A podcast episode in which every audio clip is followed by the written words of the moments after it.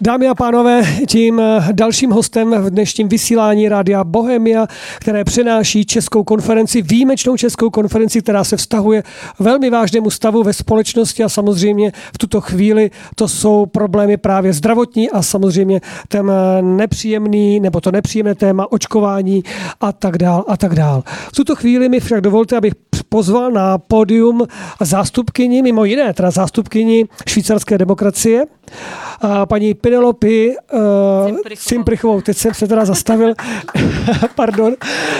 A jsem za to velice rád, protože jsme spolu už pár týdnů komunikovali, jak po telefonu, i e-mailově. A věřte, že když člověk má to možnost organizovat takovéto akce, jakože já mám to štěstí a potkáte lidi, kteří neváhají, to, je na tom, to, to se mi na tom líbí, který nezaváhají a nepotřebují příliš na rozmyšlenou, že to prostě cítíte. Stačí vám pár vět, pár slov, intonace v hlase a říkáte se, jo, můžeme do toho jít. A jednou z těchto dám je právě paní Cimprichová. Já jsem velice rád, že přijala naše pozvání a teď je to vaše. Já také moc děkuji za pozvání, protože je čest tady dneska hovořit s těmi úžasnými lidmi, s kterými jsem měla i tu možnost s většinou se seznámit za tu dobu, co vlastně všichni bojujeme proti tomu covidismu. Ještě jsem byla na, na začátku požádána, abych na zítřek upozornila, že se jedná o akci na Letné, kterou organizujeme. Spojilo se nás přes třicet stran a hnutí, které už se, kteří už se nemůžeme dívat na tady tuto situaci, která existuje. A začíná, akce začíná v jednu hodinu, ve třináct hodin a budou zde k dispozici jak lékaři ve svých stáncích, aby vám říkali nějaké věci, na které se potřebujete zeptat, nebo také právníci, protože vím, že dneska je to i velmi, velmi důležitá právní záležitost. Takže určitě přijďte, ale prosím vás, pořádně se oblečte. Bude zima. Takže je to důležité. A budeme rádi, když nás přijdete tímto vlastně i podpořit a vlastně vůbec celou tady tuhletu situaci, která momentálně je, abychom mohli společně proti tomu se postavit. Ono totiž to nejdůležitější, co je, co čeho se ty naše takzvané špičky bojí, to nejdůležitější jsou my lidi. A když my se za sebe postavíme, tak co budou dělat? Když my se rozhodneme, že si nena, nedáme ten kryt, jak tady říkala Monika Vaxmundská, na tu pusu, nebo že nebudeme s nimi souznit s tím, co oni chtějí, tak co budou dělat? Musí, musí nás poslouchat, musí poslouchat všechny ty lidi, kteří jsou ochotni vzít to svoje vzdělání a ukázat jim, že to, co oni říkají, že to není pravda.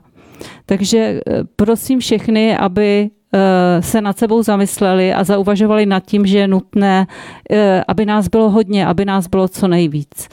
No a já bych se ještě vrátila ke své profesi. Já jsem vystudovaná farmaceutka a ekonomka, takže spíš farmaceutka, protože to už jsem vlastně od patnácti let začala jsem jako farmaceutická laborantka a jsem ráda, že jsem se dostala do té skupiny specialistů, kteří dělají i nežádoucí účinky a registrace léčiv. A to si myslím, že je pro mě dneska hodně velká výhoda, protože když se dívám, dívám na to, co se dnes děje, tak jako nestačím se divit. Jo. To opravdu není ten správný systém, který bych si představovala. Tady o, té, o tom, že to je taková rychlokvaška, ty, ty vakcíny, to už si myslím, že ví každý, to o tom není ani třeba mluvit, ale co mě, co mě zaráží, že vlastně ty nežádoucí účinky, které existují, ta množství úmrtí, vždyť kdyby se to stalo s jakýmkoliv jiným lékem, tak si myslím, že už by byl dávno zrušen.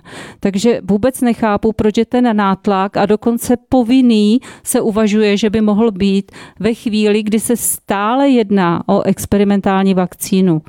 Včera jsme se synem poslouchali takové slyšení v americkém kongresu, kde vystupovali právě ty postižení lidé i lékaři Byl tam pilot, kterého mi teda bylo opravdu velmi líto, protože říkal, že to je, co tady vlastně zaznělo, že ty lidi potom nebudou mít žádné zaměstnání. Ano, nechal se navakcinovat. Krásný, zdravý chlap a říká, že už nemůže vůbec nic, že byl velmi rád, že vůbec jednou s tím letadlem doletěl. Takže teď je otázka, jestli vůbec můžeme sednout do těch letadel, pokud tam, tam je většina těch pilotů naočkovaných. Tak a říká, že vlastně ani F D A, ani C D C, to jsou ty hlavní organizace, které řeší v Americe právě léčiva a ty nežádoucí účinky, tak ty od něho dávají ruce pryč, takže na to, aby ho navakcinovali, na to si ho našli. A to je přesně to samé tady u nás. Pokud vás potřebují navakcinovat, tak si vás najdou. Ale když budete mít ten problém, tak ten problém budete mít vy osobně. Neříkám, že ho bude mít každý, ale jsou tam desítky procent nežádoucích účinků. A vemte si, že vlastně na to, aby se schválila vůbec... Já teda oblíbená je moje od Pfizera vakcína, tímto se jim omlouvám, protože všechny ostatní jsou na tom obdobně. Když jsem se dívala na, na to vlastně na základě čeho byla schválena podmínečně tato vakcína, tak vlastně když jsem si to přepočítávala na deset tisíc osob, tak údajně devadesát z nich mělo nějakou tu, nějaký problém s covidem, pokud byli s placebem a čtyři, kteří měli uh, tu účinnou látku z těch deseti tisíc lidí. A ten poměr čtyři ku devadesáti udělal vlastně těch devadesát pět procent. Takže uvědomme si, že tady nejde o celou tu populaci, ale ta celá ta populace je v riziku těch nežádoucích účinků, pokud se napíchají tou, uh, tou látkou. A dnes tady zaznělo to, co říkala ještě paní doktorka Vaxmundská, ty, ty priony, tak opravdu už těch nežádoucích účincích figuruje nemoc šílených krav. Když tady začala tato nemoc, tak se vybíjela celá stáda a dnes se napíchne nějaká vakcína, která toto může způsobit. Jak je to možné, že není zrušena? Není to vlastně divné? No a další, kromě toho pilota, který rovnou řekl, že vůbec neví, že má zničený život, že jediné, co dnes dělá, je platí do nekonečna účty za svoji léčbu, kterou si vlastně nezavinil, kterou mu de facto dali dobrovolně povinně, jak se to dělá dneska všude, tak tam byla i jedna armádní lékařka, která hovořila o tom a řekla, doslova natvrdo řekla, protože jak se hodnotí vůbec léčiva, tak oni musí mít tři základní, tam jsou tři základní pravidla. Lék musí být účinný, bezpečný a kvalitní. A říká, tyto vakcíny, já taky nemám chudím říkat vakcíny, jak tady říkala doktorka Pumrová, tyto vakcíny, tyto, tyto přípravky nejsou ani účinné, ani bezpečné. Takže pokud nejsou ani účinné, ani bezpečné, tak jakým právem nás chtějí donutit si je nechat píchnout? Vůbec tomu nerozumím. A to množství nežádoucích účinků v, v Evropské unii, které je, tak u Pfizera, co je nahlášeno, je dvě stě padesát tisíc. Samozřejmě jsou tam úmrtí, podotýkám. K tomu to bohužel patří. Potom od, od Moderny sto padesát tisíc nežádoucích účinků, od AstraZeneca dvě stě padesát tisíc. A teď si uvědomme, jaká je podhlášenost těchto nežádoucích účinků. Vesměs se hlásí jedna až dvě procenta. A vzhledem k tomu, že tady v tomto případě většin, všichni už tak předpokládali, že nějaký nežádoucí účinek bude, tak ho ani nehlásili ještě víc, bych řekla. Ale dejme tomu, že to je to jedno procento. Takže když to vynásobíme tím, tou stovkou, abychom dostali těch sto procent, tak nám z toho vznikne šedesát pět milionů nežádoucích účinků. A to už opravdu není málo. A vlastně už vůbec nechápu, když v tomto případě máme takové drastické nepoměry, proč stále nutíme ty lidi, kteří vůbec nemají problémy. Pochopila bych ještě něco u těch seniorů, protože pro ně ten poměr risk-benefit není stejný jako u těch dětí. A ty děti, které prožívají nějaký ten covid nebo nějakou tu virózu nebo něco podstatně lépe než potom seniori, Může mi někdo vysvětlit, proč je někdo chce vakcinovat, když jsou tady ta úmrtí, když jsou tady tyhle ty nežádoucí účinky? Na základě čeho? Na základě nějaké rychlokvasné studie, kde se už i dneska ví, že se jedná vlastně o firmy, které dříve platily pokuty za podvádění ve studiích. A otevřeně se mluví o tom, že vlastně někteří ti respondenti, kteří byli v těch studiích, že, že nebyli vzati do úvahy, že se řeklo, že porušili protokol, nebo že se tam ten protokol nějakým způsobem neosvědčil, takže spoustu těchto lidí z těch studií zrušili. A je jich pětkrát více u těch, kteří byli s tou vakcínou u toho Pfizera, než s tím placebem. Takže opravdu Já, já bych to viděla tak, že tyto přípravky by neměly mít v rukou při testování přímo ty firmy, ale opravdu nějaké nezávislé laboratoře, nezávislá akademie, někdo, kdo by opravdu seriózně udělal výzkum, jestli to má vůbec smysl. Já, já už mám Podle, podle těch hodnot, které já jsem našla, tak nevidím, nevidím žádný smysl v tom dále pokračovat. A pokud vidíme, že vlastně naše, naše vláda je ještě papežtější než papež a z šesti měsíců jako třetí dávku na posílení udělá pět, což není, což není ani uvedeno v té informaci o přípravku, souhrnné informaci pro přípravku pro lékaře, tak jakým právem navádí ostatní zdravotníky k off-label indikaci. Přitom každého trestá, každému řekne ne, přípravek izoprinozine, ten není na COVID, to tam nemůžeme používat. Naopak, ten tam můžeme používat, to je nespecifické antivirotikum. Vždyť říkají, že to je viróza, takže na co bychom tedy měli ten izoprinozin nepoužívat, když ne na virózu. Takže jsou tady úplně dva metry neskutečné, když víte, když v tom pracujete, tak se opravdu pořád musím opakovat, nestačím divit. A co se týče těch nanotechnologií, tak dodnes vlastně nevíme, jak ty nanolátky v tom organismu můžou působit. Jestli neudělají více škody než užitku, pořád vlastně nemáme nějaké zhodnocení celkově nano, nanolátek. Nemyslím tím jenom tady tyto vakcíny. Takže pokud je budeme dávat tímhletím širokým způsobem úplně všem, tak vlastně nebudeme ani vědět, jak by to bylo, kdyby to ty lidi nedostali. A to si myslím, že, že je vlastně hlavní důvod, proč se tlačí i do očkování lidí, kteří prodělali COVID. Už v červenci na diskuzním medicínském fóru v, v poslanecké sněmovně zaznělo, že, že lidi, kteří prodělali COVID, mají roční imunitu. A já k tomu dodám, po roce budou mít dva roky, po dalším roce a po dalším roce tři roky a podobně, protože opravdu nejlepší imunita je pro, pro, po prodělání nemoci, to vám řekne každý.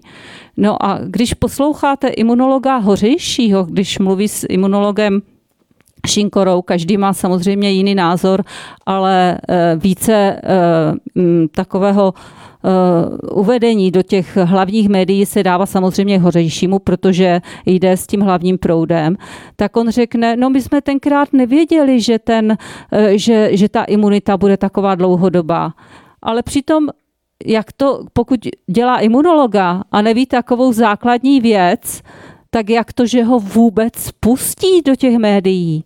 A dokonce, dokonce i na stránkách Ministerstva zdravotnictví, já jsem si říkala, jak se mluví o těch dezinformačních webech různých, tak nevím, jestli by si to tam neměli přihodit jako dezinformační web, protože když tam napíšou to samé a že je lepší se nechat očkovat, ne, vůbec není se lepší nechat očkovat. Pokud ty lidi prodělali to onemocnění, tak jsou na tom nejlíp. A pořád budeme dokola opakovat, vždyť ty lidi, vlastně ta, ta vakcína, ta je na tu, na tu původní, na tu alfa mutaci. A je to pořád dokola. Jak je možné, že oni řeknou, že to tak dlouho neúčinkuje a dají, dají jim třetí dávku něčeho, co tak pořádně neúčinkuje, co už tady není, ta mutace. Má to nějakou logiku? Vlastně všechno, co dělají, jde evidentně vidět, že to nemá logiku. A zastavili tady celou Českou republiku. Je úplně jasně evidentní, že, že nejde o to, o, o to naše zdraví. Vůbec ne. Naopak, jde o to, aby lidi jako my, kterým se to nezdá a kteří vidí, že je v tom nějaká nepravost, aby nás co nejvíce umlčeli, abychom tohleto nemohli říkat, aby vlastně z těch druhých udělali otroky. A nedávno jsem v e-mailu v takové té komunikaci zahledla, jak tam radí právě jednomu z těch organizátorů paralelní lékařské komory, nějaký profesor, ať se zařadí do té, do té většiny, do té umírněné, do té, no ale tak to už jsme tady měli, že jo? Jak tady přišel Hitler, tak taky to byla všechna ta klidná většina, která mu to odsouhlasila, ale která řekla, to je v pohodě, to nějak vydržíme a to uděláme. A pak to byly koncentrační tábory. A dneska už máme detenční tábory. Pro koho? Pro nás, kteří jsme neočkovaní? Jakým právem, když jsme zdraví? Proč děláte z těch zdravých lidí nemocné na, nějak, na základě nějakého pofiderního testu, který, jak dneska zaznělo od doktorky Pumrové, že, že sama viděla v té praxi, že je to absolutně někde jinde. Kdo se na tom, kdo na tom rýžuje finančně na dnešní situaci a myslí si, že bude za vodou? Ne, upozorňuji vás. Vy, kteří jste ti zrádci a kteří tohleto dopustíte, nikdo je nemá rád. Zrádce nemá, zrádce nemá rád nikdo, ani jedna, ani druhá skupina a jsou první, kteří jdou od válu. Tak si to uvědomte, začněte konečně uvažovat nad naší Českou republikou, že my jsme ti, o které byste se měli starat a ne o to, co vám dávají z vrchu za noty. A jde evidentně vidět, ať se podíváte nahoře, nalevo nebo napravo, je to úplně jedno, všichni jedou stejně. Prosím vás, ještě bych chtěla říct lidem, zkuste zauvažovat nad vlastním, nad vlastní léčbou, která, která je taky dobrá. Určitě eh, inhalace, na to se hodně zapomíná. Je to dobré pro ty dýchací cesty. Používejte heřmánek, ten je protizánětlivý. Eh, další věci, acylpyrin má tu výhodu, že je, eh, že je proti srážení krve. Takže pokud chcete nějakou nižší dávku dlouhodobě, kolem vás koluje nějaký problém, tak určitě taky není problém. Jmenuje se to anopyrin, je to taková malá dávka. Co jiného k tomu? Samozřejmě vitamíny, vitamin D, vitamin C, zinek. Zinek je antivirotikum, teda zabraňuje vstupu viru do buňky a vitamin D to je taky klasické antivirotikum. Takže prosím, zkuste nad sebou uvažovat. A um, ukončím to možná jednou takovou zajímavou věc. Věcí. Byla jsem kdysi na školení, takovém tom, ten zdravější styl, protože to mě zajímá už dlouhá léta a říkala tam paní docentka, že abychom byli takový zdravější, tak je třeba chlad, hlad a pohyb. Jo. Takže trošku s tím něco dělejte.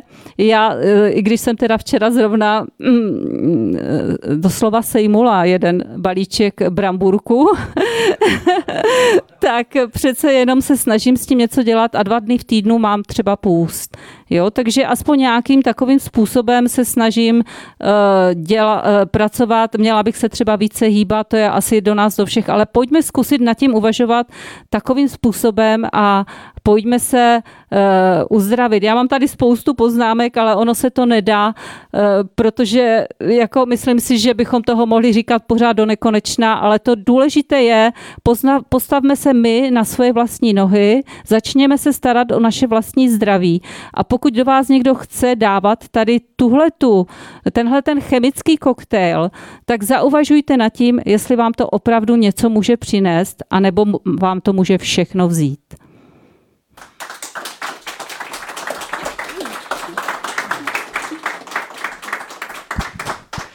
Já moc děkuju za opět skvělá slova, samozřejmě velice přínosná v této nelehké době, kdy ze všech stran vlastně slyšíme živé nebo přinejmenším manipulované, zmanipulované informace.